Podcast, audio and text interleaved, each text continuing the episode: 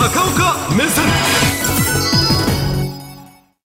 今年 G7 サミットが我が国が議長国で広島で行われます、まあ、今回は、えー、訪米が大変重要視されておりますけれどもアメリカに行くのは最後で、えー、その手前に今ご覧いただいたフランスから始めまして G7 に参加する国々の首脳と会談を重ねるわけですがさあ5月19日から始まる G7 までには本当に議長国ですからいろんな課題まとめなきゃいけないテーマがあるんですが厳選して3つの大きな壁を選んでみました。どれもなかなか広島だから難しい。あのウクライナ戦争がなければという正し書きがつきますけれども、まあ、まだ戦争が続いておりますので大変広島というものがあ難しいということにもなってまいりますがまず1つ目の大きな壁でございますけれどもこれあのお正月明けからえメディアが先行して報道しているもの。で政府が認めているもの政府はコメントしてないものもいろいろとあ混ざっております。その中で一つ情報として出てきているのが韓国をですねこの G7 の会合に招待したいということがこれは報道先行ですが出ております。でこれは大変難しい越えなきゃいけない壁はここです。日本国民の理解です。というのは韓国に対してはもうこれは私が説明するまでもなく元徴用工の問題解決したと言いながらまだ解決をしておりません、えー、従軍慰安婦の問題も解決をしたその道を開いたのは岸田さんだったはずですが韓国はいや時間を戻すべきだという話になっている。そして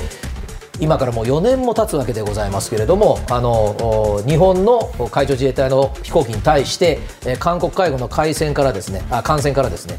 これはもう撃墜直前の軍事行動ですがあ、まあ、レーダーを探知しそしてレーザー放射をされたということがありましてこれに対しては4年経った現時点に至っても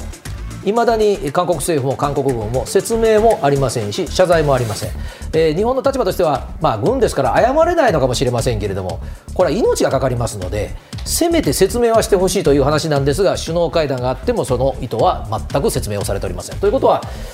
じゃあ呼ぶんですか？という日本の国民の中でやはり納得いってない方がたくさんいらっしゃるここをどう超えるかというのが一つ目の壁でございますがただここにですね、えー、やはりもう一つ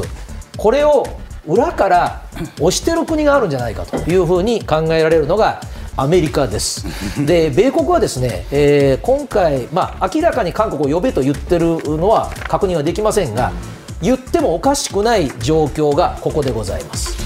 最先端の半導体です。でご覧いただきますが最先端の半導体っていうのはお宅にあるような家電製品に入っている半導体ではありません、えー、もっと先の自動運転のために必要な半導体。もっと小型のやつです、えー、それから次世代の携帯電話の半導体。これは量産が可能なのは韓国と台湾とアメリカぐらいだと言われてます。もう今世界では。ですから一番じゃあ欲しい国はどこかというと中国なんですね、しかし中国を米国はこの半導体の仲間から切り離したいということがありますよね、これは、ね、あアメリカ政府としては民主党であろうが共和党であろうが共通していると言っていいです、ね、ところがね中国が一番この中で口説きやすいのは韓国なんですね。やっぱりあの台湾は台湾有事の問題がある、それからアメリカがあ中国にこの技術をくれるはずがないと、そうなると、韓国を今、こちら側に呼んどかないと、危ないよという危機感は日本よりもアメリカの方があるというような解説をする国会議員もいるぐらいでございます。さあ2つ目の大きな壁が先ほども出てきました。岸田総理が行くのかあるいはゼレンスキー大統領に来ていただくのかどちらも含めて、まあ、できれば日本の総理も行きたいですしえー、まあ、ある意味目玉ということで、えー、ウクライナのゼレンスキーさんにも来てもらいたいんですがさあこれなぜかと言いますとですね議長国です G7 の議長国としてはねこれやめたいんですその場で初めましてっていうご挨拶はできるだけしたくないんですね。で今回は割り方あ参加する国の首脳は例えばイギリスとかイタリアは今回が初になります。で日本の安倍総理は長かったですから9回も参加してるんですね。そうするとねあのベテランはこういうことが言えるんです。お久しぶりですね。ゼレンスキーさんとはお久しぶりですねとはもちろん言えないわけですがこれ残念ながらとあえて言いますがこの G7 の他の国はですね、えー、直接会った方もいれば、まあ、今は総理が変わられている国も含めますと全部ウクライナに行くかゼレンスキーさんに来てもらってバイデンさんなんかそうですね、えー、クリスマスに会ってるわけです行ったことも会ったこともないのが議長国なんですこれはちょっと辛いということなんですがさあ問題は警護どうするかなんですね。でイギリスがジョンソン首相の時の VTR をご覧いただきます。はいどうぞ。えイギリスのジョンソン首相があこれ言った時はですねはいここで映像止めてください。はいこちらにご覧いただきますが。えー、警護してる人、後ろと前で、えー、軍服が違うのに気づいていただけると思いますが、後ろにいるのはウクライナ軍の兵隊さんです。でこの方はゼレンスキー大統領を警護しています。でイギリスの首相を警護しているこの前の人です。これはイギリス軍の特殊部隊です。装備が違います。でウクライナから言わせれば招待はします。来ていただきますが基本的にどの国も警備はそれぞれの国の軍がやって戦争状態ですから。そして特殊部隊がいるわけですがさあ自衛隊がこんなことできますか？できるはずがないわけです。場合によったら法改正をしなきゃいけない。でそうするとじゃあゼレンスキーさん来てくださいというのも自衛隊が迎えに行けますかと。これはもう事実できません。そうなるとこの後の1月13日のアメリカの大統領との会談が大変注目になりますがこれこの間アメリカにゼレンスキーさん来てくださった時も結局アメリカは米軍が全面的に出たわけですね。でその時の映像をご覧いただきますとはいこれです。見慣れたエアフォースワンと全く同じ塗装ですがこれをわざわざ隣国のポーランドまで派遣し、そして、え米軍の戦闘機、それから米軍の特殊部隊、シークレットサービス、もう総力を挙げて警護をしてアメリカまでお連れしているわけですので、同じことを日本ができるかというと、これ、大変難しく、岸田首相が行くとすればですね、はい、やっぱりアメリカのこの軍事力に頼らざるを得ないということがやっぱり出てくるんですよ。じゃあオンラインもまあ、今まで何度もやってますのでね、えー、ということもあります、さあどうするんでしょうか、3つ目の壁はここなんです、広島だからと私、申し上げました、原爆を後を残す施設がたくさんあります、どこに行っていただくか、これ、今まで、まあ、オバマ大統領が言ったねということを思い出される方いらっしゃると思うんですが、G7 なんです。ということは、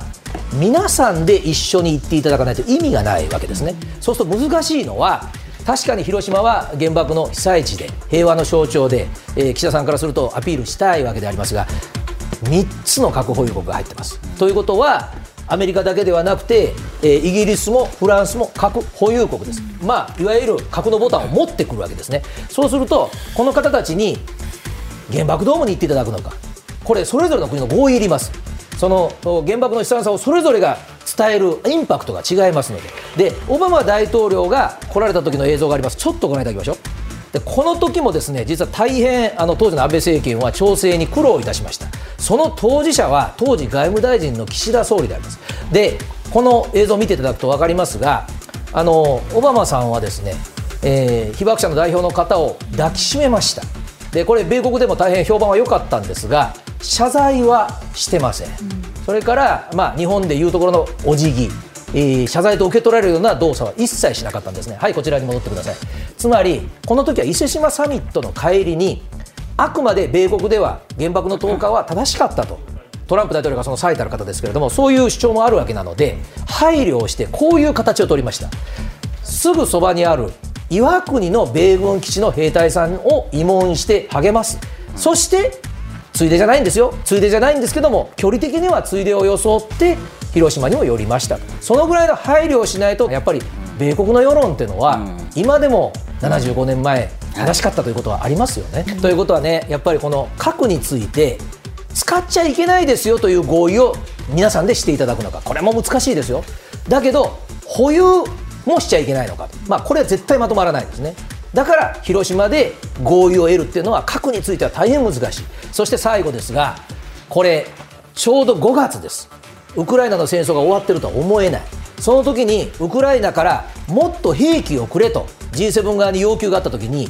広島で行われる会議なのに軍事で合意をしてくださいと。これを議長国平和を訴えたい日本の総理大臣が提案できますかと。まとめられますかと。いう宿題を抱えた今回のヨーロッパアメリカ訪問になります。